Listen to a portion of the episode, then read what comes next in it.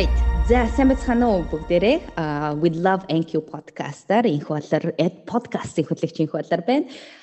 Тэгээ өнөөдөр дахин бид нар нэг түрүү жил 2020 онд сэтгэл судлаач Дэлгэр Мэнттэй бид хоёрын хийсэн салхуу үлдэхүү гэсэн подкаст маань хамгийн их сонсолттой подкастаар сонгож шалгарсан тул энэ жилийнхаа хоёр дахь зочноор буюу дэгийг дахин урьсан байгаа шүү. Тэгээд сэтгэл судлаачаа өнөөдрийн подкастаар дахин оролцох болсонд маш их баярлалаа гэж хэлье. Тэгээд анх сонсож байгаа магадгүй өмнөх подкастыг сонсоогүй хүмүүстээ бас тийг өөрийгөө тооцхон танилцуулчих уу. За тэгээ. За маш их баярлалаа. Тэгээ шинэ оны мэд хүргэе. Аа намайг дэлгэр мэддэг сэтгэл судлаач мэрэгчлээ. За тэгээ одоо Монголд өнгөрсөн жил 8 дахь удаа 8 дахь жилдээ гэжсэн энэ жил 9 дахь жилдээ. Аа юу ганцаарчилсан болон хосын зөвлөхөөнүүд за тэгээ менежментийн зөвлөхөө өгдөг юм туршлагатай. Тэгээд ер нь гой сэтгэл судлалыг айгүй энгийнээр хүн болгоны хэрэглээ болгох юмсан гэдэг ийм зорилготой юм байна. Аа. Энгийн хэрэглээ гэдгээс хоёлаа саяны үгнээс чи ингээд яриад эхэлчих гэж бодож байна. Гэтэ сэдвүүрөө орохоос өмнө тэгээд энгийн хэрэглээ гэдгээр нь яг юу ярьж байна? За маш одоо гоё асуулт байна. Тэгээд арт сэтгэл судлаач болохдоо нөө миний яг болсон зорилго бол одоо гэр бүлүүдэд туслах юмсан гэдэг зорилготой байсан. Яг нам би нэг тарханд сургууль төгссөн. Тэгэн гут ч манай биржийн тэрнгээр аявуух нэг арх ууцсан хүмүүс ингээл унтчихэдэг тий. Тэгэл тэгэн гут энэ хүмүүс хүүхдтэй л байх та гэдэг бодол надад яг ийм 10 дугаар ангид яг төсөх жил надад бодогдчихсан аахгүй. Тэрнээс би нэгтлэн бодохоор мост энэ төр ороод нэг жил энэ төр сурч байсан. Тэгээд яг тэр үед зүгээр илүү олон хүмүүст хүрэхийн тулд би сэтгэл судлаач болвол те эдийн засгийн мэрэгжил сонгохоос илүү олон хүнд орч болох юм байна. Яг гэр бүлүүд рүү чиглээд энэ хүүхдүүд рүү ажиллаж болох юм байна. Ингэх юм бол ингээд нийгэмд гоё зүйлийг хийж болох юм байна штэ гэдэг бодол аваад тэгээд нэг мост нэг семестр сурчин гутаа Америк руу сэтгэл судлаачаар явж байсан аахгүй. Тэгэхээр тэр цагаас ахуулаад надад юу маш сонирхолтой байдаг вэ гэхээр яаж маасаар нь олон хүмүүст зэрэг туслах юм бэ? Яаж ядуурлыг бууруулах юм бэ? Яаж архитектыг багасгах юм бэ? Яаж гой хүүхдүүдийг эрүүл цаваа боловсралтай болгох юм бэ гэдэг энэ асуултууд надад бүр амар сонирхолтой байдаг. Тэгээд манай сургууль дээр аз болж нэг юм гурвалсан програм авч болдог. Тэгээд тэрний эхнийхэн програм сэтгэл судлал, хоёр дахь нь гэр бүл нийгэм судлал, гурав дахь нь leadership гэдэг програм авчихсан аахгүй. Тэгээд тэр програмд бол эхлээд би Монголын айгу мундаг одоо удирдагч нарт сэтгэл зүйн зөвлөгөө өгөхдөө өөрийгөө бэлдэнэ гэдэг зорилготой анх бол тэр хичээлийг авсан юм. Тэгээд тэр маань ч нэг байгууллагуудад зөвлөгөө өгөөд ингээ явхад одоо сурсан зүйлс маань аяух тус олж ирсэн. Тэгээд одоо ингээд 8 жил сэтгэл судлалын салбарт ажилласныхаа дараа би яагаад өөрөө тэ лидер байж болохгүй гэж. Яагаад би энэ одоо сэтгэл судлал гэдэг ийм айгу ингээ хүмүүс сонсохоор айгу хол байдаг. Тэг ингээд хурч болохгүй юм шиг. Эсвэл мөнгөтэй хүмүүсийн хийдэг юм юм шиг. Эсвэл заавал өндөр боловсралтай гадаад сурсан хүмүүсийн лавдаг үйлчлэгээ юм шиг ийм хол байдаг. А үйлчлэгийг зүгээр энгийн одоо бидний өдөр тутамд хэрэгэлдэг сүү шиг ийм энгийн хэрэглээ гэж болохгүй гэж энэ дээр яг а юу яа чиглүүлээ тий ингээд энэ дээр бол гоё шийдэл гаргаж ирээ гоё шин загвар үүсгэе гэдэг ийм сонирхол. Надад ер нь Америк явснаас хойш ингээд яг өөрөө өөртөө дотроо ингээд төсөөлөл мөрөөдөл ингээл яваал гэсэн. Тэгээд одоо бол ингээд тийх юм арга техник одоо бол олцсон гэж бодож байгаа. Өмнө нь бол нэг арга техник олох гээд маш их хэмжээний зөвлөгөө өгөөл хүмүүст одоо сургалт хийгээл тэг ингээл дандаа уншаа судлаал ингээд үснээр 8 жилийн хугацаанд бол яг хүмүүст ингээд тусалчих юм бол хүн асуудал аягүй хурдан ойлгочтой юм байна штэ гэдэг тэр энгийн хэрэглээ болгох техник олцсон.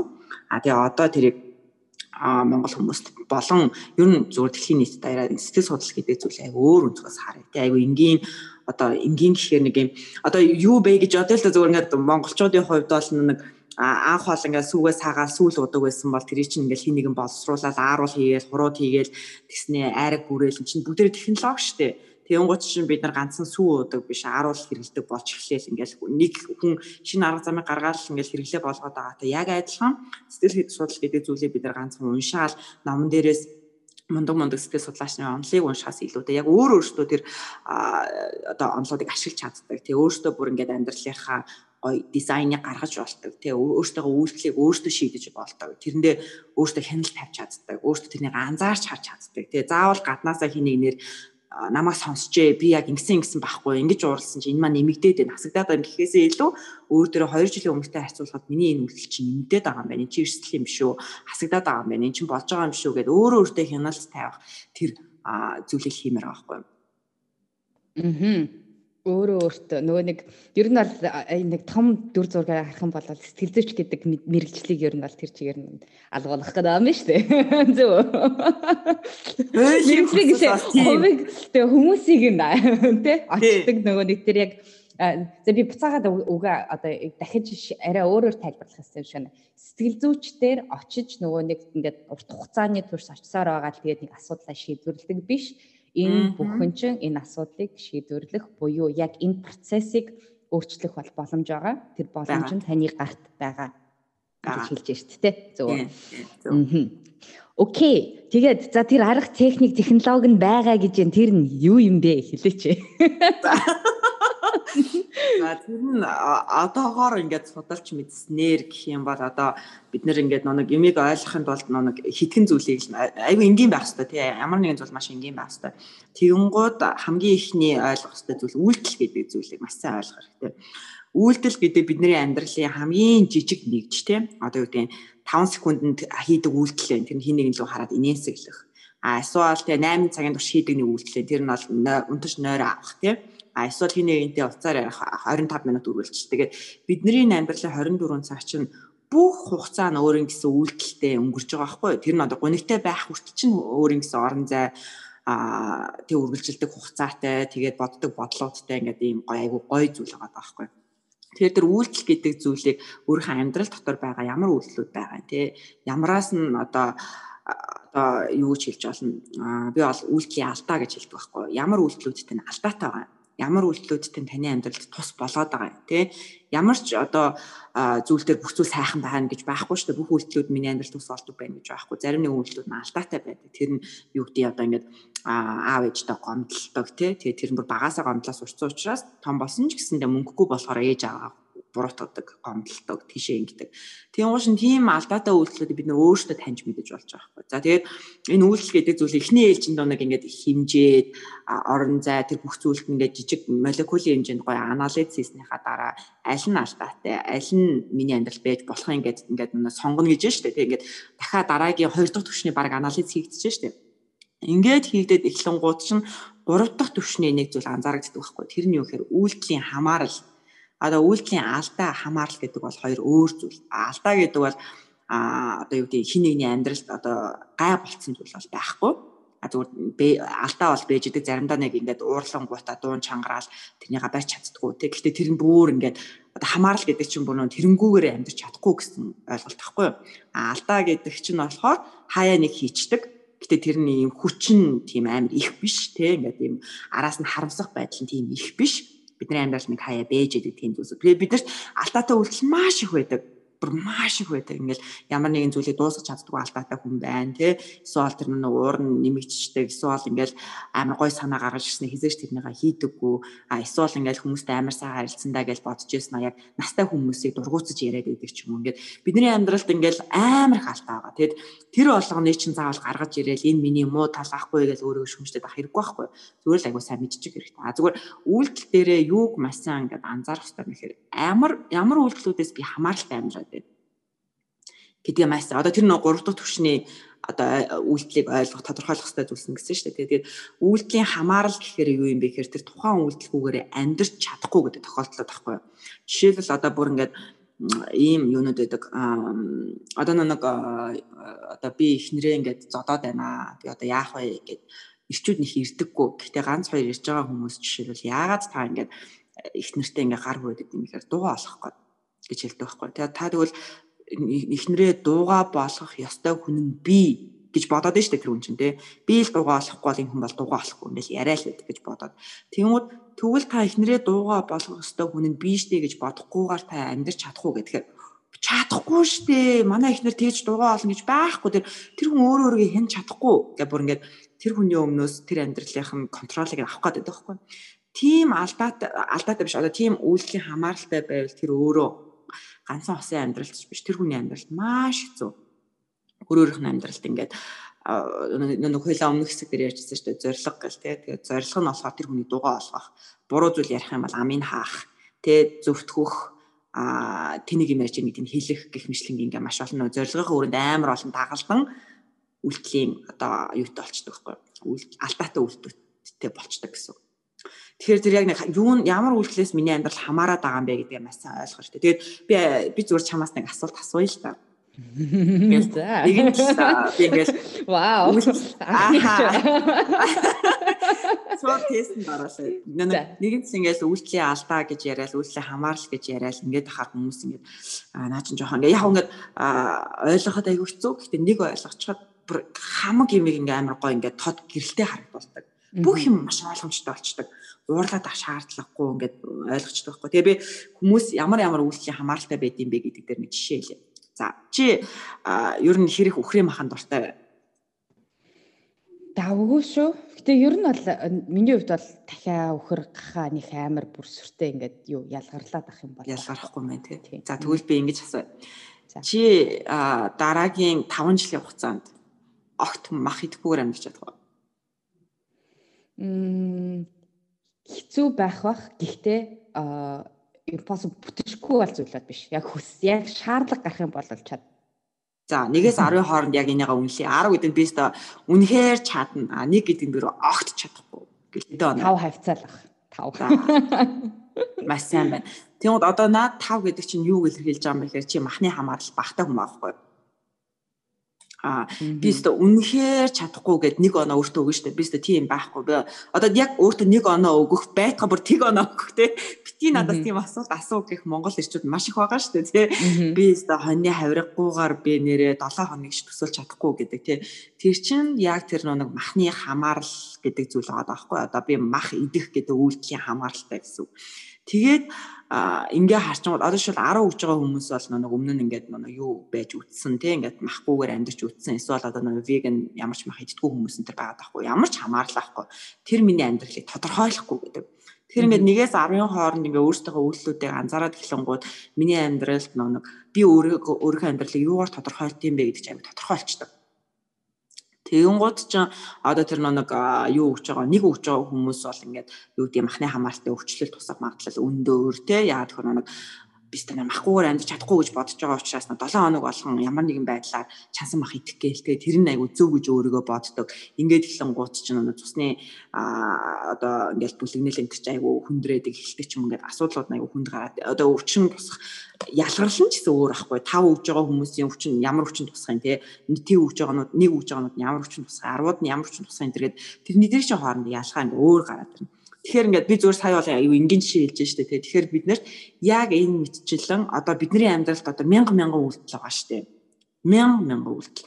Тэнгууд одоо та дараачих нь зүгээр нэг энгийн юм. Та шүдээ угаахгүйгээр унтах чадах уу гэдэг асуултыг тий. Дараагийн 3 сарын хугацаанд шүдээ угаахгүйгээр унтах чадах уу гэх. Тэгэхээр яг 1-ээс 10-ын хооронд бүх хүн хариулт өгнө байхгүй юу? Би угаахгүйгээр амьдарч чадна шүү дээ. Би ер нь бараг л нэг угаадаггүй шүү дээ. Би бараг нэг 8 тэл угаадаг те нэг 10 хоны 8 тэл угаадаг гэдэг хүн гарч байна. Зарим нь бүр ингээд би сая хизээж тэг чадахгүй би шүдэ угаахгүй бол би хүн биш те. Чи намайг тодорхойлдог байхгүй те. Миний энэ цэвэрч нэмбэ байдал чинь намайг тодорхойлдог гэдэг ингээ хүмүүс байдаг байхгүй. Тэгэхээр тэр хүмүүс чинь одоо яг ийм үйлдэлийн хамааралтай байна гэсэн. Тэгээ яг хамааралтай гэж тэгэхээр нэг ийм айгу муухай сонсогдоод байгаа боловч бид нарыг нөө нэг энэ тодорхойлдог үйлдэлүүд чинь өөрсдөө а одоо юу юу юм бэ бидний амьдралд нэг утга учир гэдэг зүйлийг өгдөг. Одоо нөө хоёлаа нөө үнц юм гээл гисэн шүү дээ тий. Тэр үнэт зүйлийг чинь яг энэ хамааралтай үйлдэлөө тодорхойлдог байхгүй. Тэгээд а одоо ингээд бид нар маш олон үйлдэлээс хамааралтай. Тэнгуут нэг нийгэм дээр бол хамгийн их буруутгагддаг үйлдэлүүд чинь бол а одоо юу штэ мөнгө хулгайлах тий. Эсвэл худлаа ярих. За эсвэл юу яах? арх уух тий тамиг татах хүний мөнгийг аваад одоо алга болох гэх мэтлэн эсвэл ажиллаа хийхгүй байх оройтох гэдэргээд ингээд бид нар ингээд нөгөө нийгэм даяараа маш их буруутгадаг үйлслүүд байдаг. Одоо ёс зүйн хүнд таарахгүй. Гэхдээ өдөр тутамдаа хүн болгон эхнэр нөхөртөө шаардлага тавьдаг тийм хамааралтай үйлслүүд бас байдаг.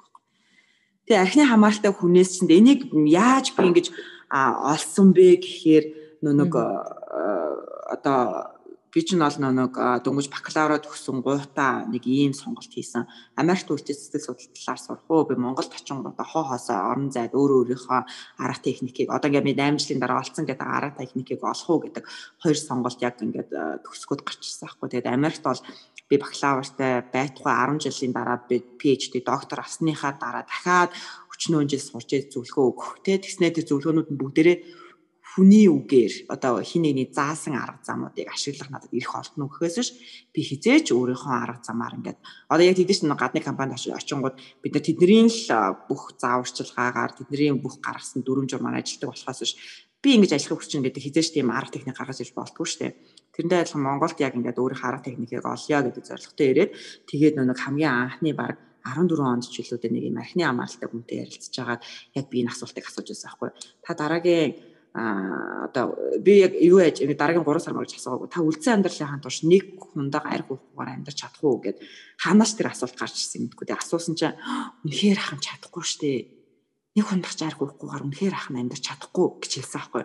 Тэр хүн чи яг нэг нэгээс 10 хооронд нэг оноо өөртөө өгч штэ. Өөрөө өөртөө нэг оноо өгж байгаа хүн бусдад худлаа амлах чадна Тэгээ би 10 байж чадна гэж худлаа амлана. Яагаад тэгэхээр эхнэрээс салах гээд байгаа учраас хүүхдүүдээс салах гээд байгаа учраас худлаа амлалт юм. А гэхдээ дотор нь хизээж 10 гэдэг төсөөл байдаг байхгүй. 10 гэдэг байтугай за бүр 3 гэдэг төсөөлөл байхгүй бол тэр хүн архинасаа гарна гэж хизээж байхгүй. Тэнгууд нөө манайхан 1 гэдэг төсөөлөлттэй аачаад архины имчилгээнд оруулцдаг тий. Эсвэл 1 гэдэг төсөөлөлттэй чи архинасаа гар гэж шаардлага тавьчихдаг. Тэнгууд нөгөө хүн чинь би архинасаа үнэхээр гач чадахгүй штэ. Яг 1 гэдэг төсөөлөлтөд гэхдээ За яг би 3 сар хичээгээд үзье те энэ хүмүүсийг дугаа олох гээд хичээгээд үзье гингуудаа 3 сар архи байхгүй явдаг байхгүй. Тэгж тэгжээс наа нөгөө нөгөө төсөөлөл чинь нэг дээр л байж л байгаа шүү дээ тэр үнийг чи өөрчлөгдөөгүй шийдвэрээ гаргаагүй би нэг 5 болгоё шийдвэр гаргаагүй. Тэгэнгүүт 3 сарын дараа ингээ бүх юм намжаад эхнэр нь тайвшаад эргэн тойронд байгаа хүмүүс нь ингээ гайгүй болоод тий ажлынх нь хамт бол ингээ гайгүй болоод бүх асуудал чинь гайгүй болонгууд За за миний 3 сар дууслаа гэх нөө тархич нэг бүх зорилго сүүлийн хугацаатай гэдэг байгаа шүү дээ. Тэнгууд 3 сарын хугацаа дуусангууд зарим тархи шууд За за өмнөхт рүүгээ очие гэдэг байхгүй. Өмнөх нэг рүүгээ очие гэдэг. Өөрөөртөө чөлөө өгчтэй. Чи сайн байсан шүү. Одоо хүссэн юм а хий. Тэгэл буцаал нэг дээр очингуудаа за найзын төрсөн өдөр юм чинь юу чи. За одоо тэг ингээд өнөөдөр 5 өдөр юм чинь за ганц. За удаа уулзаагүй юм чинь ингээ ганц гэд тэгээд яг өмнөх рүү очиж байхгүй. Аа. За. Юу ойлгож ингээд байхгүй. Тэг. Нилээл юм юу ерөнхийдөө зөвөр яг буцаагаад миний зүгээс ингээд яг харангуут ч юм болохоор бидний үйлдэл болгонууд бол хийж байгаа бидний ерөөсөө л амьдрал яг үйлдэл болгоноос одоо үйлдэлээс бүрдэлтэй тэр үйлдэлүүдийг бид нар бол яг тэр нэг сонголт хийж шийдвэр хийж гаргадаг байгаа. Аа тэгээд тэр алдаатай үйлдэлүүд нь надад юу гэж сонсогдож байна гэхээр одоо нэг тийм өөрийнхөө зарим нэгэн одоо одоо яг өөрийнхөө хувьд нэг анзаараагүй, мдээгүй, мэдрээгүй ч юм уусэл заримдаа нэг тийм бидний тэр болгон ингээд мэдлэг дутмаг байгаа шүү дээ. Бид нар хүмүүс ярьдаг шиг бид нар анхаарал амьдарч үзэж байна те. Тэгтээ тэрнээсээ гараа үүдэлтэй алдаатай гэж яриад байна те. Энэ бол алдаа. Хамааралтай гэж ярингууд чинь болохоор миний өөрийн хийсэн сонголт буюу дотор байгаа тэр би тэр юмныхаа төлөө өөрийг хариуцлагаа хүлээж байгаа. Энэ дотор угаасаа миний ингээд хийж байгаа сонголт энэ бол миний шийдвэр гэдэг одоо тэр үйлдэлүүдийг ингээд дистаратагаар гарч ирж байна л да. Тэгээд нөгөө дотроо ингээд нөгөө түрүүний яг хэлсэн шиг те нөгөө арх удаг хүний хувьд болохоор би бол энэний хувьд бол энийг гаргацсан тодорхойлцсон миний хувьд болохоор яг энэ миний сонголт те миний шийдвэр гэдгээ а би болгоцсон тийм хүмүүс. Гэтэ магадгүй зарим нэгэн яг тэр сонголт шийдвэр гэдэг үгнүүд нь тохиромжгүй эсвэл би тийхгүй би тэгмээргүй байх гэдэг нөгөө гадагшаага үг үйлдэлийн ялгаа буюу дотроо бодож байгаа юм болохоор гадагшаага гарахтаа тэгэл нэг жоохон юу яаж гаргаж байгаа хүмүүс гэж сонсогдож байна ярианаас чи ингээд ажиллангууд сонсон гоо. За би тэгвэл би чиний хамааралтай үйлдэлийг гаргаж ирэх гээл байна л да. Аа. Чи амьдралд чи ямар нэгэн зүйл тохиолдлоо ч юм уу те ингээд дараагийн 3 жилд ажилдаа явахгүй амьдарч чадах уу? Мм нэг гэдэг нь авч чадахгүй 10 гэдэг нь би бүрэн дүүрэн тэгж чадна. Ажилдаа явахгүй гэдэг нь онлайнаар ч ажилдаа явахгүй гэсэн үг шүү дээ. Ямар нэгэн хэлбэрээр ажил хийхгүй амьдарч чадах уу?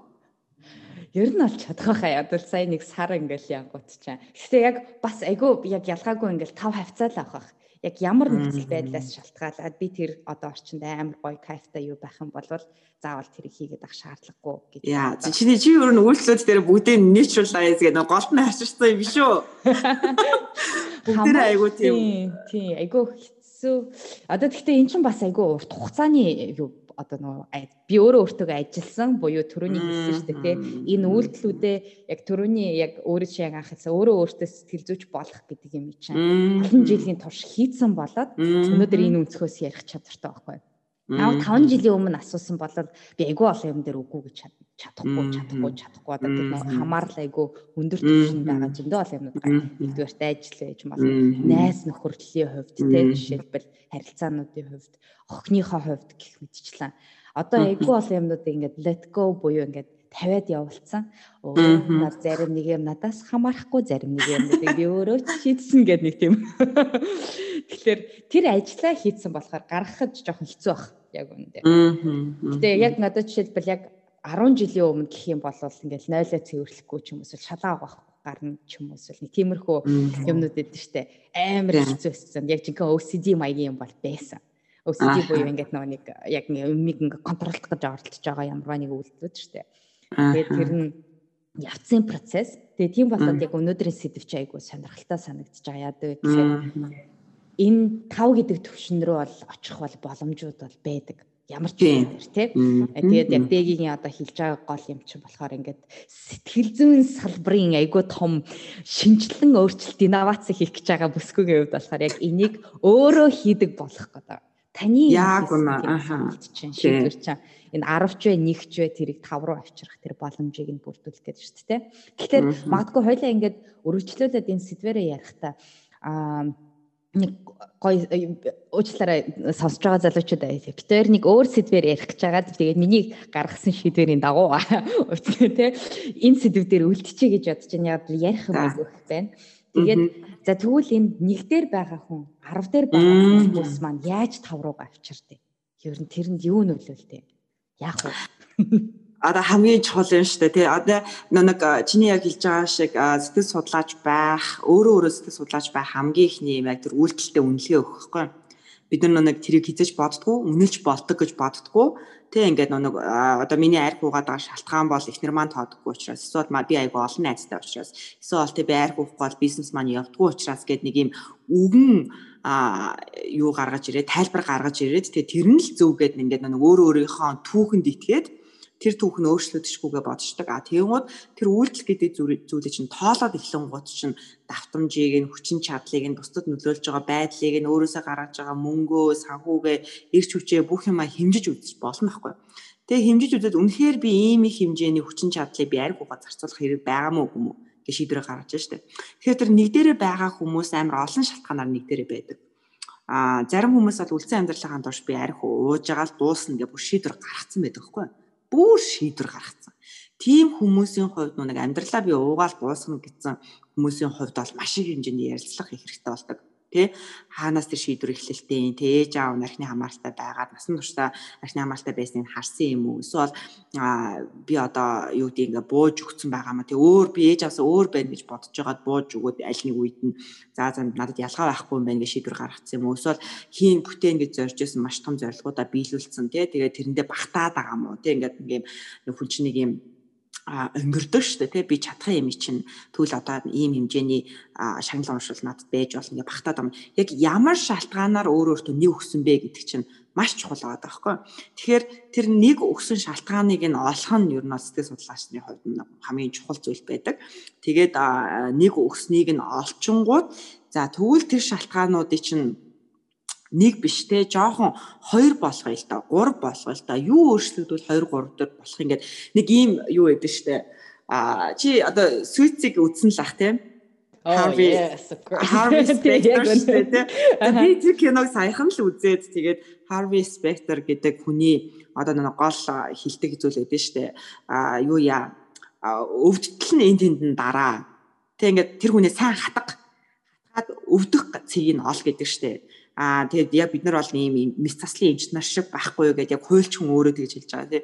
Надад тэр яг сэтгэл судлаачийн бас тодорхойлох юм шиг санагдсан. Бид нар ингээд нэг хүн аа би амьдралаа ойлгохгүй байна гэдэг ганцхан өгүүлбэртэй эргэтэн тэндээс нь 60 минутын өөрөө өөрөөгөө ярих тэр тодорхойлтуудыг гаргаж ирдэг. Тэгэхээр бид нар яаж тэрийг гаргаж ирдэг гэхээр бид нар зөвхөн асуулт л асуудаг. Одоо яг тэр сүйц дээр гардаг ш дандаа асуулт л асуудаг шүү дээ. Фактуудаа гаргаж ирдэг. Тэрэн шиг бид нар өвдөг цэгийг нь олтлоо асуудаг байхгүй юу? Тэгэхээр тэр нэг дээр одоо ингээд нэг одоо жишээл архины хамааралтай би хизээч арих уухгүй гэд байгаа тэр ах дээр бол ингээд тий та ажилласаа болоод ингэсэн юм уу? Танаа найзууч арих уудаг байсан юм уу? Одоо яг ингэж асуухгүй л дээ. Гэхдээ ингээд яриан дундаас нь танаа ээж аваархны хамаарал байгаа юу те? Танд хизээ нэгэн цагт ямар нэгэн хүнд хэцүү зүйл тохиолдож ирсэн юм та таны амьдрал чинь хамгийн чухал зүйл юу юм гэдэг юм хүүхэд гэлдэг юм аа. Та хүүхдүүдтэй эзэн нэмэд гомдож ирсэн эсвэл тэр хүмүүсийг та таныг буцаад асран гэж бодсгүйгээд яг тэр өвдөх цэгээ олтол хатгадаг байхгүй Тэгээд өвдөх цэг нь олонгууд чинь тэр өвдөх цэг дээр нь л яг ярилцлага хийнэ гэсэн үг. Одоо жишээлбэл өө би 3 хүүхэд тий өсөд тижээсэн бүгднгийн л 90 цент хүргэлээ. Одоо намайг тоож байгаа хүн байхгүй. Нэгэнд би эднэрт хэрэггүй юм чинь одоо тэгээд хин намайг хасархав дээ одоо тэгээд архиа ууж байгаа л тэд нар намайг эрт загнадаг өөр юм хийдэггүй аавыгаа гэж хүндэлдэггүй ээжээ гэж хүндэлдэггүй гэдэг л за та хүүхдүүдийнхээ хувьд хамгийн чухал хүн нь байхыг хүсдэг байсан юм байна те гэдэг чинь өвдөх цэг нөхгүй. Тэгээ тэр яг өвдөх хүн хизээ ер нь сэтгэл зүйн зөвлөгөөний өрөөнд уйлт юм бэ гэхээр яг яг тэр нэг хамгийн одоо тэр нэг өвддөг цэг нь гарч ирэхэд хүн ингээл нэг яг чихэн гомдол тий олон жилийн дотроо хадгалсан юм ингээд бүх юм ингээд гарч ирдэг байхгүй. Бүр яг бөглөөс нь авдаал тэгэл би энэ олон жил би тий тэр гурван хүүхдээ том болохын төлөө намайг юу хийсэн гэж бодож байна? Яагаад тэд намайг ойлгодгүй гэдэг ингээд хамаг юмнууд нь одоо гарч ирээд За тэгвэл ингээд хүүхдүүдийн төлөө хамгийн одоо сайн аав нь байх гэж хичээсэн энэ бүхнийг та тань одоо ингээд эргээд харахад те 20 жилийн дараа эргээд харахад та бүтлгүүцсэн байна. Бүтлгүүтэд тань хэцүү байна уу гэхээр тэгэл яаж ихнээсээ ингээд үнэхээр хэцүү байна. Би юун дээр бүтлгүүцсэн гэдэг мэдэхгүй ингээд ингээд одоо тэр тэр нэг өвдөх зэг чинь нулимстай гарч ирдэг. Тэгээ тэр нулимсны цаанаага бүх гомдол бүхнүүдийг ярьж ээж за тэгвэл өвдөх зэг гэж ойлголоо. Одоо энэ дотор байгаа тэр манай тий хавдар мавдар юм уу юу юм тэр бүхнүүдийг гаргая энэ бүх гомдлуудыг гаргая. Та хүүхдүүдийнхаа ямар ямар зүйлүүдээр бахархдаг вэ гэдэг эмчилгээний юмнууд руу орж байгаа байхгүй. Тэгээд эмчилгээ хийгдээд одоо тэр нэг ийм өвчлөлтэй хэсэг чинь гараад оронд нь эмчилгээ хийгдээд танаа хүүхдүүд таныг гэсэн ийм үйлчлүүд хийдийм байх гэдгийг нь ярилцсан шүү дээ. Тэгээд жижиг жижиг чинь жижигхэн жижигхэн юмнууд дээр л ингээ хийдийм байж тэгэ ингээ ярилцлага өрнөд явгууд чинь нөгөө нэг нэг гэдэг оноо чи хөдлөх боломж гарч ирдэг байхгүй юу? А энэ имчилгээ хийгдэхгүй бол нэг гэдэг онооч хөдлөхгүй. Яагаад гэвэл чинь амар олон жил гомдсон гомдол чинь яг ингээд нэг дээр нь аваачаад би одоо хинийч төлөө хичээгээд хэрэггүй гэдэг дээр очиод архиугаад байгаа юм чинь. Тэгэхээр трийг нь ихлээр тэр гомдлыг нь яг эмчлээд тэнгууд нааша 1 2 гэд хөдөлдөг байхгүй. Тэгээд тэгээ 3 гэж хөдөлжээл за окей болж जैन. Та тэгвэл одоо тэгээ өдөр болго арх уухстай гэж бодож байгаа юм байна. Гэхдээ хоёулаа 7 хоногт нэг удаа болгож үзье. Тэгвэл та ямар хэсгүүдийг хасах вэ гэнгүүт за надаа бас нэг хэрэгтэй хэрэггүй хэдэн найзууд байд юм а. Тэднэрээс бол хасч болж байна. Гээд энэ чинь тэр хөдөлгөөнд орж байгаа байхгүй. Окей. За тэгэхээр саяных болохоор яг юм шийдвэр гаргацсан хүмүүс байгаа юм байна шүү дээ. Өөр ямар хүмүүс вэ? Шийдвэрээс шийдвэрээс гаргах гаргаснаас гадна. Эсвэл яг энэ зөвхөн энэ цорын ганц шалтгаан уу? Ерөөсөө ингээл би ийм л гэл одоо өөртөө ингээд ботцсон итгэцэн гэх юм уу та. Тийм шүү дээ. Дандаа л бид нарт ийм л гэл бодцсон итгэцэн шалтгаанууд л байдаг шүү өөр бол одоо ингээд шийдвэр гаргахаас өөр бол одоо жишээлбэл нэг гадны нөлөөтэй ч юм уу эсвэл янз бүрийн нэгэн тийм юм байдлаар гарсан юм бол За тэр одоо нэг ийм л гэ бодсон бодлууд чинь хаанаас ирд юм бэ гэдэг чинь чухал шүү дээ. Тэгэхээр шин тэр босон үйл явдал одоо үйл явдал болж шүү дээ. Тэр нь юу юм гэхээр магадгүй нэг 8 жилийн өмнө амар хүнд өвдөөд за одоо ингээл миний хүүхдүүд намайг одоо тийм ингээд эмнэлэг мэмлэгээр авч яваад ингэн гэсэн нөгөө гурвт нь гуруулаа байхгүй болц тий. Тэгэн гут ч юм нөгөө нэг үйл явдал чинь тэндээс эхлүүлээд архины өмнө нь болохоор нэг сард 2 удаа уудаг байсан хүн чинь тэрнээс хойш өдөр болго уух эсвэл 7 хоногт 2 уух гэдэг ингээд хүндрээ очиж байгаа байхгүй. Тэр нэгдүгээрт нь тэр зүйлийг одоо тэр шийдвэрийг нэг дээр нь хэвээр нь байдлаад байдаг зүйл бол нэгдүгээрт нь үйл явдал. Ямар үйл явдал болсон юм бэ? Тийм болохоор би дандаа хизэнээс ихэж таны энэ үйлдэл арх уух гэдэг үйлдэл хүндэрсэн бэ гэж асуудаг. Хизэнээс ихэж хүндэрсэн бэ? Хүн болгонд оноо гэдэг байхгүй хүн болгонд одоо он байдаг. Одоо чамд ч гэсэн байдаг шүү дээ. Хүн болгонд он, хүн болгонд тэдэн жилийн өмнөөс гэдэг тоон бэлэн байж байгаа байхгүй. Тэгэнгүүт а тэр он тэр яг одоо 8 жилийн өмнө юу болсон бэ гэж асуунгууд би амар хүнд өвдсөн гэ. За тэг хүнд өвдөд юу болсон бэ? Би хүүхдүүдээр жасрах байх гэсэн чинь миний хажууд хинч байгаагүй гэдэг үйлдэл чинь өөрөө тэр нэг дээр нь үлдээ чинь. За хоёрдугаарт нь бидний амар оноог нэг дээр нь хэвээр нь хадгалдаг зүйл бол яач хүний хэлсэн үг одоо тэр нь юу гэхээр нэг найз нь тий одоо бид нар ч архи усаар агаал өгөх штэ гэд нэг найз нь хэлсэн. Тэр нь магадгүй айгүй хүндэлдэг найз нь байсан ч юм уу тий. А эсвэл магадгүй бүр айгүй хүндэлдэг байсан найз нь архи ууж нас орсон ч юм уу. Тий ингээд яг бусдын бидний хүндэлдэг хүмүүсийн хэлсэн үг айгүй их юм биш мэн бидний оноог нэг дээр нь хадгалах тэр үйлчлэлийн хамаарлыг хിവэр нь хадгалах шалтгаан болдог. Одоо жишээл магадгүй нэг чи гэрээс гарахаас өмнө жарлангоо зөвлөдөг байсан гэдэг чинь мэдхгүй хин нэгэн чиний хамгийн чухал нэг хэлсэн зүйл байгаа байхгүй. Ингэхгүй л бол ажил чинь бүтэхгүй гэж хэлсэн ч юм уу те. Тэгэл тийм гот бид нар чинь тэрийг хийхгүй л бол болохгүй юм шиг бидний яаж нэг дээр нааш гацаач байгаа байхгүй. Тэгэхээр тэр үйл явдал тэр хэлсэн үг а хоёрыг маш сайн анзаараад яг ямар хүний хэлсэн үг ямар үйл явдлаас хойш би энэ үйлдэлийг ингээд өөрөөсөө салгаж чадахгүй болоод амьдралтаа үлдээсэн юм бэ гэдэг тэр зүйл чинь маш чухал. Гэтэ одоо яг амьдралын нэг хэсэг одоо харин хэлж штэ яг хэсэг болтлоо болохоор тодорхой хэмжээний үйл явдлуудын ингээд тестараад байх хэрэгтэй юм байна. Хүний хэлсэн үг одоо айгүйх нөлөөлт юм байна. Хүндэлдэг хүмүүсийн өгс. Тэгээд одоо за энэ болгоныг ингээд бид нар ингээд тэгвэл түрүүн ингээд процессыг хэллээ шүү дээ. Ер нь бол сэтгэл зүйч талаас нь бид нар болохоор тэр асуудлаа тодорхойлоод тэр нөө өвдөх цэгийг нь одоо олтол те одоо хаана өвдөж чинь аль аль өнцгөөс нь ятна ингээд одоо шүрүүпцээр агаад олчлоо гэж бодож чинь дараа нь тэр эмчлэх аргыг нь олж чинь. Гэтэ хүмүүс өөрснөө одоо ингээд яг энэ дээр анхаарад энийг одоо хийгээд явах юм бол сэтгэл зүйчгүйгээр хоёлаа одоо ингээд уртасаандаа тийм болох гээд байгаа шүү дээ. Тэгэхээр түрүүн яг хэлж байна. За шалтгааны хувьд болохоор а өөрийнхөө хувьд яг тэрийг ингээд үйлдэлээ үйлдэлтэй үнэлгээ өгөх гэдэг. Одоо би нэг дээр байна уу би 10 дээр байна уу би 2 дээр байна уу би 7 дээр байна уу гэдгийг. За үнэлгээгээ өгчлөө. Гэтэ тэгвэл дараачихаа алхмуудаа хідүүлээ одоо хүмүүс маань одоо сонсогч нар маань өөрснөө ингээд за магадгүй за зарим нь магадгүй архины хамааралтай гэж магадгүй эсвэл би өөр юмны цэвэрлэгийн хамааралтай хүүхдээ ингээд бүр ингээд яадаг хамааралтай л гэж бодъё. За би үнэлгээ өгчлээ. За би өдөр болгон хүүхдтэй ингэж хоол хийд юм. Би эсвэл өдөр болгон архиуд юм байна. Би өглөө 10 цаг болгоход босонгуудаа ингээд архиуд юм байна гэчлээ. А гэтээ би сэтгэл зүйчдэр очихгүйгээр энд асуудал дээрээ тэгвэл дараачийн алхам тэгвэл юу юм? дараачийн алхам нь хизэнээс эхэлж хүндэрсэн бэ гэдгийг олно одоо үйл явдлаа тодорхойлох гэдэг шүү дээ. За тийм. За тэрийг олчлаа. За би окей. За би ингэсэн юм байна. Надад ийм юм нөлөөлсөн юм байна. За тэгвэл төрөний хэлснээр чинь тэгвэл ингээд явчлаа. Аа за анх одоо манай хүүхдүүд маань ингээд намайг тоохоо болцсон. Би өвдөж байхад нэгэн ч ирээгүй. За тэрийгэ тодорхойлчлаа. За тэгвэл дараачих нь болох нь. За хэрвээ ингээд тодорхойлоод за энэ цэгээс хойш би ингээд нэгээд нэгдэр ингээд үлдсэн юм байна. Миний хамгийн эмзэг сэдв чинь одоо энэ юм байна тодорхойлцсон бол би тав дээр очивол миний амьдрал ямар байж болох юм гэдэг төсөөлөл одоо дараагийн том алхам нь. А одоо төсөөлөл байхгүй бол хүн тэр үйлдэлийг хийх одоо хүч зориг байдаггүй. Одоо маш хайдаг. Тэгээ амьдралаа тав дээр аваачин гэдэг. Одоо бүр ингээд нөгөө юуны одоо ажлын хамааралтай хүндээ өглөө 6-ад гараад орой 10-д орж ирдэг хүн байлаа гэхэд тэр ингээд яг ажлынхаа цагаар амьдарч болно штэ гэдэг дээрээ очиж чаддаг байхгүй хэрвээ тэгчих юм бол муу ажилтан болох гээд байгаа юм шиг хэрвээ тэгчих юм бол бусад хүмүүс хүндлэгээ болох гээд байгаа юм шиг амар том айц байдаг гэсэн. Тэгэхээр тэр айцыг а түр хойш нь тавьж байгаа түр хажууд нь тавьж байгаа за төсөөлье л доо тий би 5 дээр очоод би за тэгвэл үнэхээр бүр 8 даа юу лээ 9 даа очоод 6 даа гартгүй маа гэхэд би ядаж тий ингээд 8-д очоод орой 6-даа ядаж гараад нэг цагийн өмнө очоод орой 6-даа гардаг байхын тулд би хэрвээ TV миний амьдрал тийм байвал ямар байх вэ гэдэг төсөөлөл аягүй хэрэгтэй. Тэгвэл би 6 гээд ажиллаа тарчаа юу хийх вэ? Одоо бол нөгөө тэр хүнд чинь нэгдэр байгаа хүнд чинь төсөөлөл байхгүй юм чи 6 өнгөрч юу хийх юм байхгүй байхгүй юу? Их нэртэйгээ ирэх үү, нөхөртөөгөө ирж ярих уу, хүүхдүүд очиж авах уу, ээж аавхаараа хийсэх үү. Тэ нэг ямар нэг юмээс зутаагаад байгаа учраас тэр хүн чинь бас ажил дээр байгаад байна шүү дээ, тий. Эсвэл ганцаараа амьдраад байгаа ч юм уу, эсвэл гэр бүл нэг хүнд асуудалтай байгаа учраас тэр хүнээс зутаагаад байгаа юм яг. Би яг юу хийж болохын тэр дараагийн 4 цагийг гэдэг төсөөлөлтэй байснаа. Аа за тэгвэл би жимд явж болох юм байна. За эсвэл би их нэртэйгээ өндөр хэцүү байгаа юм чинь бит хоёр ярилцдаг байж болох юм байна. 7 хоногт нэг удаа тий. Тэгээд би энэ цагийг ингээд ярилцдаг болж болно. Эсвэл за хүүхдүүдтэйгээ цаг өнгөрөөж болно. За эсвэл хуучны найзуудтайгаа ингээд юу яа гээд ингээд нөө тав дээрээ ирэх төсөөллөө гаргангууд нөө айц гэдэг зүйл чинь багс авчдаг.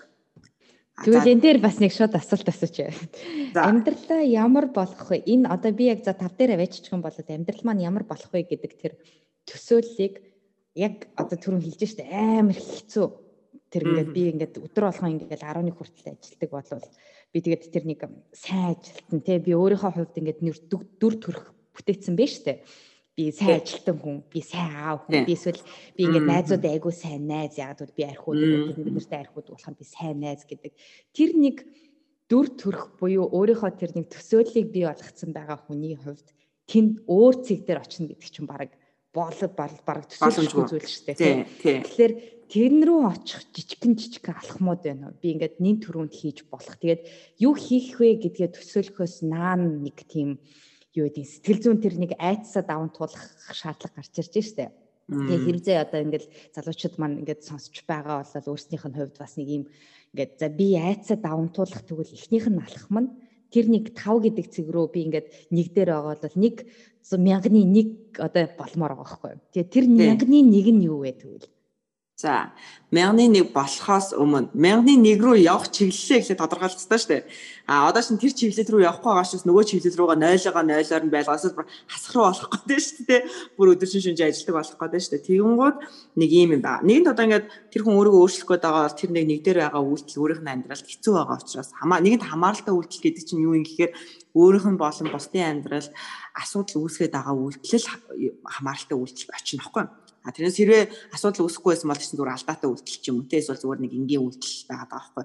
Тэгэхээр хэрвээ хүмүүний амьдралд ч юм өөрийнх нь амьдралд гай болоод байгаа бол тэр чинь тэр үйлдэлээ өөрчлөх хүсэл сонирхол тэр хүнд бүр туйлын байгаа. А айгаад 0 мягны нэг рүүгээл явахгүй зүгээр байгаа л байгаа болохоос биш хүсэл бол байгаа. Тэгэхээр тэр хүмүүст зүгээр би юу ярьдаг вэхээр та яг энэ хിവэрээ яг одоо ингээд тэгдэрээ нэгдэрээ тэ бай гэж бодъё.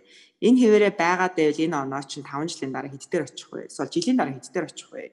За одоо хоёлаа бол бүр ингээд нэг экстрим баг 1 мэг одоо 1 мэг гэдэг оноо бол хүмүүс өөртөө өгтгүүлтэй а нэг ч нь бол одоо ер нь л би огт хэрэггүй хүн гэдэг л оноохой. Тэгэхээр арайч тэгэж өгөхгүй. Ерөнхийдөө бол нэг хамгийн муудаа өглөө гэхэд 3 оноо өгдөг байхгүй хамгийн баг дээр архины амралтаа үнжсэн дээр. Тэгэхээр хоёлаа зүгээр 3 онооноос эхлэе л та тий. Та тэгвэл одоо ингээд дараагийн 5 жилдээ 5 жилдээ архины хэрэглээ чинь ингээд өдөр болгон ингээд уудаг найзуудтайгаа уулздаг юм байлаа гэ. 5 жилийн дараа таны 3 гэсэн оноо хэд байх эрсдэлтэй вэ гэж асуудаг байхгүй. Тэнгууд чинь За одоо тэгвэл нэг л болох байлгүй дээ тий. Нэг бол одоо бүр тийг болох байлгүй дээ гэдэг ч юм ингээд одоо доошо бууж штэ. 5 жилийн дараа та нэг гэсэн оноотойгоор яг одоо ингэ тулгараад байгаа сэтгэл судлаач дээр ирж уулзах гэдэг энэ асуудлуудад бодлууд чинь ямар хэмжээгээр муудсан байх болоо гэхээр за би бараг ихнэрээсээ салцсан байх байл өвгдүүд маань намайг үзий яддаг байх байлгүй те. Ингээд эсвэл би нэг сайн ажилт ингээл өөрийгөө бодоод байсан чинь намайг удирдлага маань шагнахгүй те. Тэгэл би аяг бол ажилласаа ч халагдаж магадгүй. Энэ хэмжээрээ яваад тэгэл те миний залуу нас дуусгах ингээл нэг нөгөө нэг бусад үн цэнүүд чинь гарч ирдэг байхгүй одоо юу надад амьдрал чухал юм. Тэгэхээр тэгвэл энэ хിവэрэ байгаа л ах юм бол таны оноо чи ингэж буурах юм байна. А тэгвэл нэмэгдвэл яах юм? Тэ за за 5 биш юм аа. За 3 дээр байгаа хүн 5 болвол яах юм гэдэг. Тэгэхээр чинь тэгвэл маш олон асуудал шийдэгдэн. Тэ ядаж би их нэртэйг ойлголцсон. Ядаж манай хүмүүс намайг хүндэлнэ. Ядаж би ажилласаа тэ тэр муухай үнэлгээнүүдийг авахгүй ингээд өөр гэсэн амьдралтай болно гэд нөгөө хүн чинь одоо сөргөө ярьсан юм чи эрэг тал нь харагдана байхгүй. Одоо нэг SWOT шинжилгээчсэн нэгдэж шүү дээ сул талаа. Тэгэхээр шууд нөө нэг яг уу давуу талыг нь яриулах гэж төсөөлөх гэж нэгэнд айгаад байгаа бол чадахгүй бол тэгэхээр тэр сөргөө ярьсан айгу зүгээр. Тэгээд за бүр ийм амар сул байгаа юм байна тий. Одоо нэг одоо ч нэг тэр хүн чинь 3 дээрээ байгаа учраас айгаад шүү дээ. Тэгвэл нэг дээрээ очивол энэ айдас бол бүр амар болох юм байна тий. Тэгвэл хуйлаад одоо ингээд тав болохын тулд ямар үйлчлүүд хийж болох вэ гэд нэг хоёр үйлчлэл гарч ирдэг байхгүй. Тэр яг яг энэ дараалалаар яваад нэг ийм координатын хавтгаа дээр яг ингээд асуудаг нэгээс 10 хоорондоо хэдгсэн оноо хөө энэ төргээ асуугаад ингээд явхаар ерөөхдөө хүмүүс бол ямар хоёр үйлчлэлийг хийвэл миний оноо ядаж 3-аас жоохон дээшлээд 3.5 ч юм уу 4 дээр очих вэ гэдэг хоёр үйлчлэл зайшгүй гарч ирдэг. Зя ойлголоо. Эсвэл айдас дээр эсвэл урамшуул дээр л үндэслэж ингээд тэр нэг Тийм шүү дээ. Бидний тархичин яг л тийм. Ердөөсөө бидний тархины үйл ажиллагаа чинь л яг тийм л хэсгүүд дээрээс явж байгаа шүү дээ. Тэгээд яг харахгүй яг нөгөө тархины үйл ажиллагаа гэж ярингууд чинь бид нэр ихэнх тохиол нөгөө flight or fight те ингээд цухтах эсвэл задлах гэсэн одоо тий тэр дайрах гэдэг тэр юг бид нарыг угаасаа тарих хамгаалах гэж айгүйх оролцож байдаг. Тэгээд яг энэ тогтонго болгоцсон байгаа нөхцөл байдалд л өөрчлөлт гаргахад бол яахаагүй амар хэцүү. Тэгэхээр буцаагаад нөгөө нэг тэрнээс илүү давсан айдсаар эсвэл одоо нөгөө буцаагаад өөр төрлийн нөгөө гормонуудаар нь ингэж яах ч өөрөөрөө ингэж урамшуулах ч юм уу эсвэл тийм ингээд биеийнх нь биеийн доторх болж байгаа процессээр ярих юм бол тэгж сонсогдож байна. Тэгэхээр яг одоо сонсож байгаа залуучууд маань амьдралаа үнэхээр өөрчлөх гэж байгаа. Зарим нэгэн одоо амьдралынхын турш ингээд хэцүү байгаа ингээд бусад хүмүүс гай болсон өөрт чин гай болсон тохиолдлууд ингээд гарч ирж байгаа бол дигийн маань саяны хэлсэн яг хид хідэн үйлдэлүүдийг эйгөө ингээд товчхон тодорхойлох юм бол дахин хэлэх юм бол ямар үйлдэлүүд маань яг тэгээд байна. Тэр үйлдэлүүдээс хэрхэн одоо хамааралтай байгаа юм буюу тэр үйлдэлээ хийхэ болчвол яах юм бэ гэдэг асуултыг өөрөөсөө асуух хэрэгтэй юм байна. А тэгээд үнэхээр яа харахгүй хамаарлын төвшөнд байгаа бол тэрийгэ буцаагаад тэр нь яг ямар одоо тэр үнэлгээгээ хийж гэн гэсэн үг шүү дээ. Тэр нь болохоор буцаагаад амьдрал чинь яаж нөлөөлж гэн. Тэгээд ер нь бол тэгээ буцаагаад тэр хамаарлаас үгүйсгэх буюу ингээд энгийн төвшөнд аваачих юм бол өөрийн чинь амьдрал ямар байх боломжтой вэ гэдгээ бас дахин харж эргэцүүлж ингэж байх дүгнэлт хийх шаардлагатай юм бэ шүү гэж би л ойлголоо. Зөв. Нэгээс арын хооронд нэгээс арын хооронд ер нь бол үнэлгээгээ өгөөл а 3 тий 5-аас доошоо оноор явж ивэл одоо танд хамааралтай болох эрсдэл байна. А бүр 3-аас доошоо оноотой байвал та хамааралтай байна. Тий тэгээ үнэхээр 3-аас доошоо байгаа бол энэ хэвээр яваад ивэл таны амьдрал ямар асуудлууд гарах юм А дэнэ чи сая ингээд хэлсэн чи айгу гой сонсож байна л да. Айцаас илүү айц гаргаж ирэх хэвээр тий. Яг одоогийнхаа мэдрээд байгаа айц чинь окей ингээд 3 дээрээ байгаа учраас. А гэтэл нэг дээрээ болчвол одоогийн мэдрээд байгаа айц чинь бүр хит дахин нэмэгдэж орж ирнэ штэ гэдэг тэр төсөөллийг гаргаж ирэнгууд чинь тарих үгүй үгүй би нөгөө сонголтын сонгоё тав руугаа явъя гэх тийм штэ. Тэгэнгუут нь заа окей тав руугаа явахын тулд тэгвэл би ямар одоо олон үйлдэл авах шаардлагагүй 15 үйлдэл биччихээл нөгөөдөлөө сарын дотор амьдралдаа оруулж ирэх гээл ингээд ямар шаардлагагүй зүгээр л нэг хоёр л үйлдэл авах хэрэгтэй.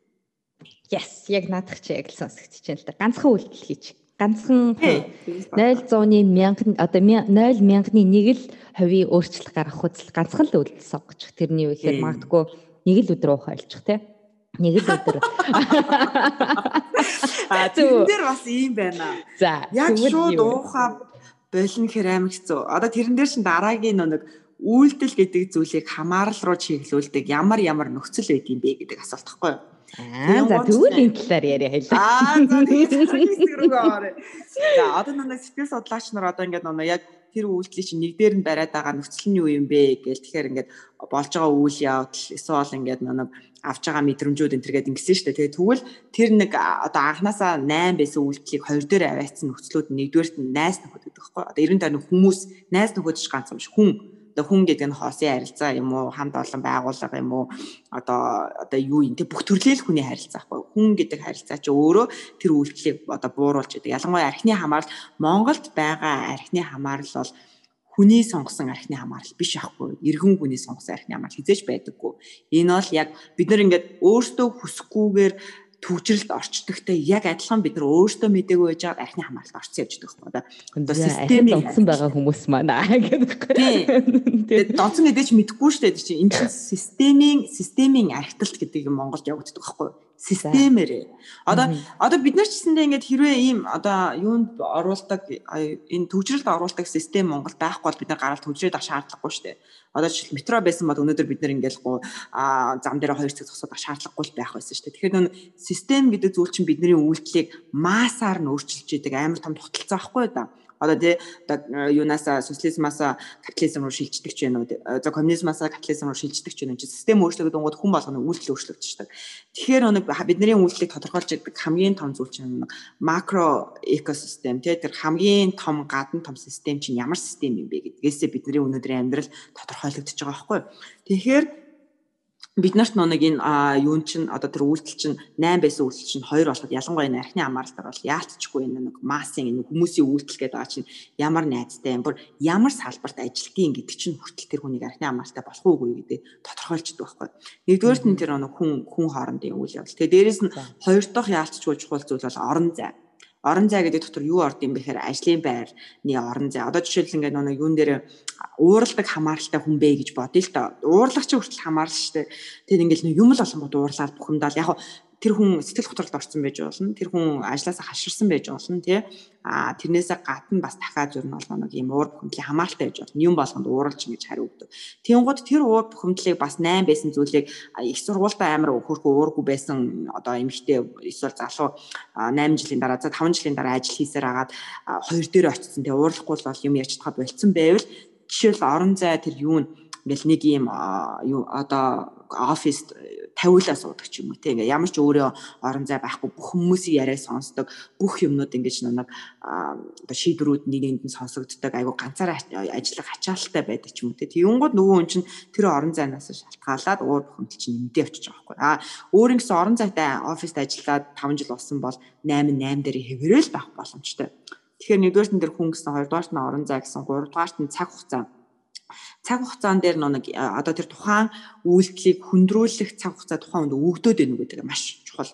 Одоо тэр нэг юун дээр одоо жишээл араар тавилт гээл та араа тавилт чинь гэсэндээ бас хамааралтай үйлдэл болчихж штэ. Нэг удаа хийж үзсэн, хоёр дахь хийсэн, гурав дахь хийсэн. Тэгсэн чинь тэрэн дээр ч гэсэндээ ингээд тэр тухайн хүнтэй уулзах цаг хугацаа өгдөөд идэг гэж бодъё. Хизээ тий тэр нь өөртөө амьдралынхаа одоо нэг 7 хоногт 2 цагийг ингээд зориулах цаг хугацаа өгдөөд идэг. Тэр нь цаашаа яваад 3 цаг болчтой, 4 цаг болчтой ингээд нэмэгдэх боломжтой гэсэн.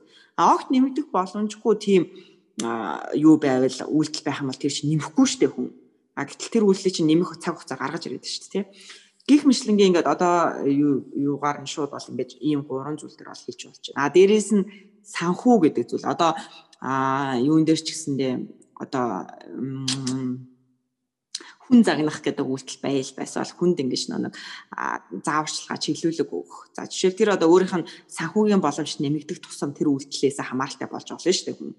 Яа тэгэхээр ингээ би одоо мөнгөтэй олцсон юм чинь одоо би хүссэн зүйлээ захиалж хүссэн амьдралаар амьдарч болно гэдгснээ одоо гадаа гудамжинд гарангууд өөрийнхөө нь биш байвал те тэр хүний загнах би чамд мөнгө төлчөөд чинь чи яагаад настай ингэж байгаа юм гэдэг чинь тэр өөрийнхөө санхүүгийн боломж болцоо байгаа Тэгээ гих мэтлэнгийн ийм нэг хэмжигдэж болдог, анзаарагдаж болдог. Тэгээ чинь буцаагаад тодорхойлоод одоо нэг энэ илэгч нь ийм зүйлээс өвдсөн юм байж тээ гэж хэлж болохоор ийм одоо загвар систем сэтгэл судлалын салбарт явагдаж байгаа байхгүй юу? Айгүй ингээд энгийн байгаа зүтэй болно. Тэгээ юугаач энэ бүхний Тийм маш энгийн байхгүй. Тэгээд энэ бүхнийг анзаарч хараад өөрийнхөө санхүүгийн байдлыг, өөрийнхөө цаг хугацаануудыг, өөрийнхөө орчин зайг, өөрийнхөө эргэн тойронд байгаа хүмүүс дээр анхаарал ажиглангуудаа миний 8 оноо яагаад 2 болцсон юм бэ гэдээ өнгөрсөн 5 жилд өмнөхөд чинь хүнд шууд өгнөлт гараад ирчихэж байгаа байхгүй. Аа би ажлаас байсан, би менежер болсон юм байна гэсэн чинь миний орлоготой болсон. Тэгээд архины хэмжээ нэмэгдсэн, хүн загнах хэмжээ нэмэгдсэн, ингэсэн ингэсэн гэсэн. Тэгээд архины хэрэглээ нэмэгдэнгууд хүүхдэд цаг гаргахаа болсон. Тэгээд хүүхэд надаас холцсон. Эхнэр бит хоёрын маргаа нэмэгдсэн. Тэгээд тэгээд хадам ээж автгаа ойлголцоо болсон гэдэг нь өнөөдөр яагаад энэ бүхэн чинь болсон бэ гэдэг бүх процесс чинь цаг хугацаан дээр тоон хэмжигт хүнээр гараад ирж байгаа байхгүй юу? Яг дундуур наймарлаг зарын чанартай юм байна. Яг нөө хамгийн чухлыг хэмж гэд бид нар юм хүмүүн памплишнгээс гаргасан номон дээр яг тодорхойлдог шиг юм болгон яг ингээд нөгөө юута үйлдэлүүд буюу ингээд яг саяны хэлсэн юмнуудыг чи яхааргүй ингээд бүр зүгээр яг үйлдэлүүдийн л яг дараалалаар гарч ирж байна л да. Окей. Тэгээд За тэгвэл сүүлийн асуулт. Би тэгээд яг энэ сүүлийн асуултан дээр болохоор за энэ болгоныгаа ажиглчлаа. За тэгвэл манай ингээд найз нөхдүүд ийм байгаа юм байна. Орон зайны хувьд болохоор ийм юм болцсон байсан юм байна. Тэгээ цаг хугацааны хувьд болохоор надад илүү цаг ингээд гараад байна. Тэгээ тэр болгоно хийх миний санхүүгийн боломж нь байна гэд. Түрүүн би нөгөө нэг арх за нэг л өдөр арх уухаа болчоо гэдгийгтэй адилхан. За тэгвэл эднэрийнхээ ажиглагдсан болвол тэгвэл тэгвэл дараачих нь үйлдэл нь юу вэ? Би тэгээ найз нараас болох юм уу? Би ажлаас болох юм уу? За. За. Нэг л өдөр ажилласаа гарна гэхээс илүүтэй юу н хүнд хийж болохоор одоо нэг л өдөр архинаас гарна гэдэг чинь тэр арх ууж байгаа хүний эргэн тойрны бүх хүмүүсээ хүсэн штэ. Хөө чи нэг л өдөр наатаад болчих гэлтэй амархан гэлтэй. А гэтэл яг өндөө өөртөө нэг л өдөр та нар гурилнаасаа болчооч тэгэл өө тийм тийм тийм хайр байхгүй би одоо тортгүйгээр бол амьдарч чадахгүй л гэдэг хүмүүс ихгүй бид нар чинь. Тэгэхээр яг өөртөөхөө хамаарлыг ойлгоогүйж бусдын хамаарлыг засах гэдэг. Тэгэнгუთ тэр хамааралтай байгаа хүмүүст юу илүү амар байдаг вэхээр за окей орон зай хувьд та ингээд нэг юу юм бэ штэ. А одоо юу гэх юм хөдөө орон нутгад амьдард юм байна. Тэнгууд эргэн тойронд найз ус чи ойрхон байд юм байна. Та ингээд тэ тодорхой ингээд ажиллая гэсэн төлөвлөгөөтэй байж чинь л найз ус чи орж ирээд таныг ингээд арих уу гэдэг ингээд тийм байна штэ. За тэгвэл та тэрэн дээр ямар өөрчлөлтүүдийг ямар дүрм журмуудыг гаргаж болох вэ те юуг арай өөрөөр хиймээр байна. Нөгөө 5 оноо болгохын тулд энэ одоо ингээд хүмүүс дураараа таны орон зай руу шууд орж ирээд арих уу гэдэг гот нь та заа гэдэг энэ үйлдэл дээрээ юу өөрчилж болох юм гэхээр за тэгвэл би ингээд те ингээд ямар нэгэн тодорхой баяр наадам ийм зүйл биш байхад те ингээд намайг ингээ өөрийн өөр төлөвлөгөөтэй байхад арих уу гэж байгаа зүйлүүдийг би үгүйгээ хэлээ сурья. Тэр чин дээр 0 мянган нэг үйлдэл чинь тэр аахгүй юу? Аа тэгээд эхний ээлжин төлөвлөгөөгүй тийм одоо архины хэрэглээ багасаад эхлэнгууд хүн чинь анзаарч эхэлдэг байхгүй юу?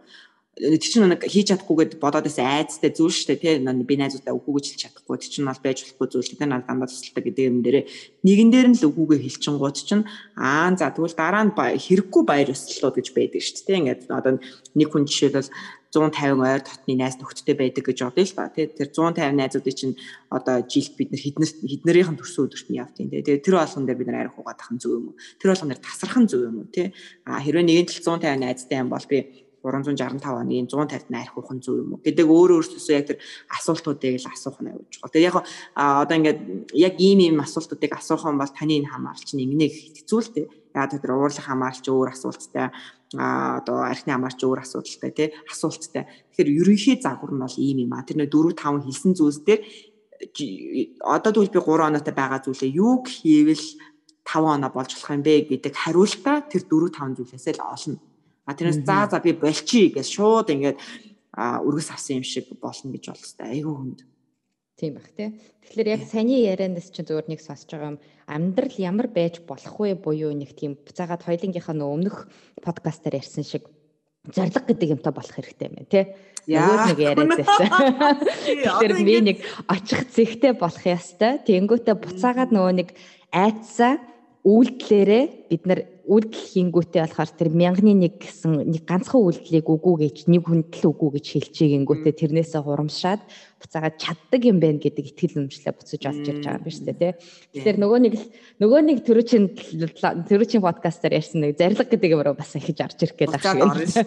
Тийм. Одоо нэг сэтгэл өөр өөрийнхөө сэтгэл судлаач болохын тулд нэгдүгээрт нь энэ үйлдэл гэдэг зүйлийг детальчлан тоолж сурах сурах те. Энэ бол яг нэг молекулын түвшинд гэсэн шүү дээ. Одоо бидний эргэтэн гэж байгаа бол энэ бол яг эдийн түвшинд, эсийн түвшинд яригдж байгаа зүйл байхгүй.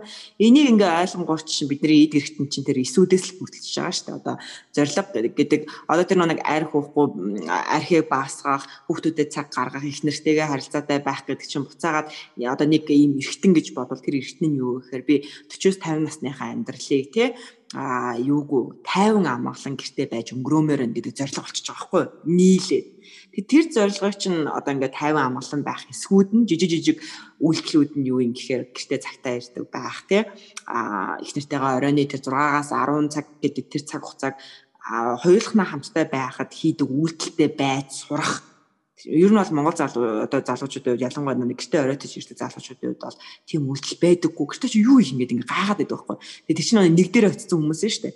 Тэрийг чинь 3 5 төсөөлүүлээд ингэ явах юм бол буцаагаад хэрэг тав дээр очих юм бол тэр гэртээ амгалан тайван байх гэдэг том одоо юуны чинь зорилгыг чинь нэг жижиг үйлдэл бол байгаа байхгүй. Яг үнэ. Окей. За маш их баярлалаа. Тэгээд хэрэг зээ таад маань өөрснөө яг өөр өөрснийхөө хувьд нэг зориг гаргахад жоохон хэцүү байвал хүндрэлтэй байгаад байвал Око битэрийн бас дөрөв жил битсэн яг Око D audio experience подкастаар битэр яг зорилгын талаар нэлээд дэлгэрэнгүй ярилцсан байгаа. Яаж тэрийг тавих уу? Яаж тэрийг тодорхойлох уу? Яаж тэрийг буцаагаад дахиж одоо тий нөгөөдхөө дагаж явах уу гэсэн тэр тэр подкастыг бас сонсох боломжтой байгаа.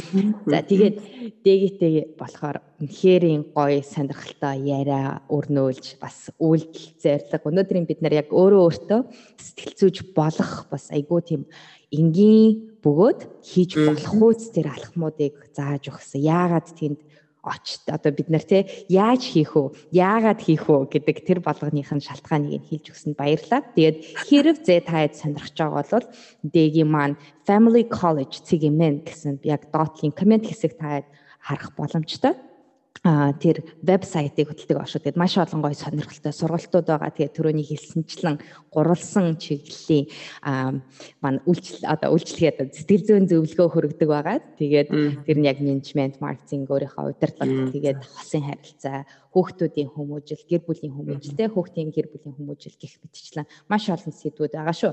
За тэгээд тэрнээс гадна одоо дэгийнхаа бас өнөөдөр бид нэр амар гоё сонирхолтой нэг гоё мэдээлэл өгье гэж бодож байна. Дэгийн маань Alpha Humans Community гэдэг бидний Happy Messy Mongolia энэ подкастыг бидний хийж байгаа тэр хэсэгт бас гой гой сэтгэл зүйн зөвлөгөөнүүд өөрснийхээ хичээлүүдийг оруулах байгаа. Тэгэхээр та хэд маань сонирхож байгаад бол дэгийнхаа дэги болон би тэгээд мөн Okozi experience хөтлөгч Okoгийн бидний бас сургалтууд байгаа шүү. Тэгээд тэрийг сонирхох боломжтой. Тэгээд дотлын комент хэсгээс олж харах боломжтой байгаа шүү. За тэгээд тэгээд баярлалаа. За маш их баярлалаа. Гой асуултууд үргэлж асуудагт баярлалаа шүү. Урьж оролцуулсанд маш баярлалаа.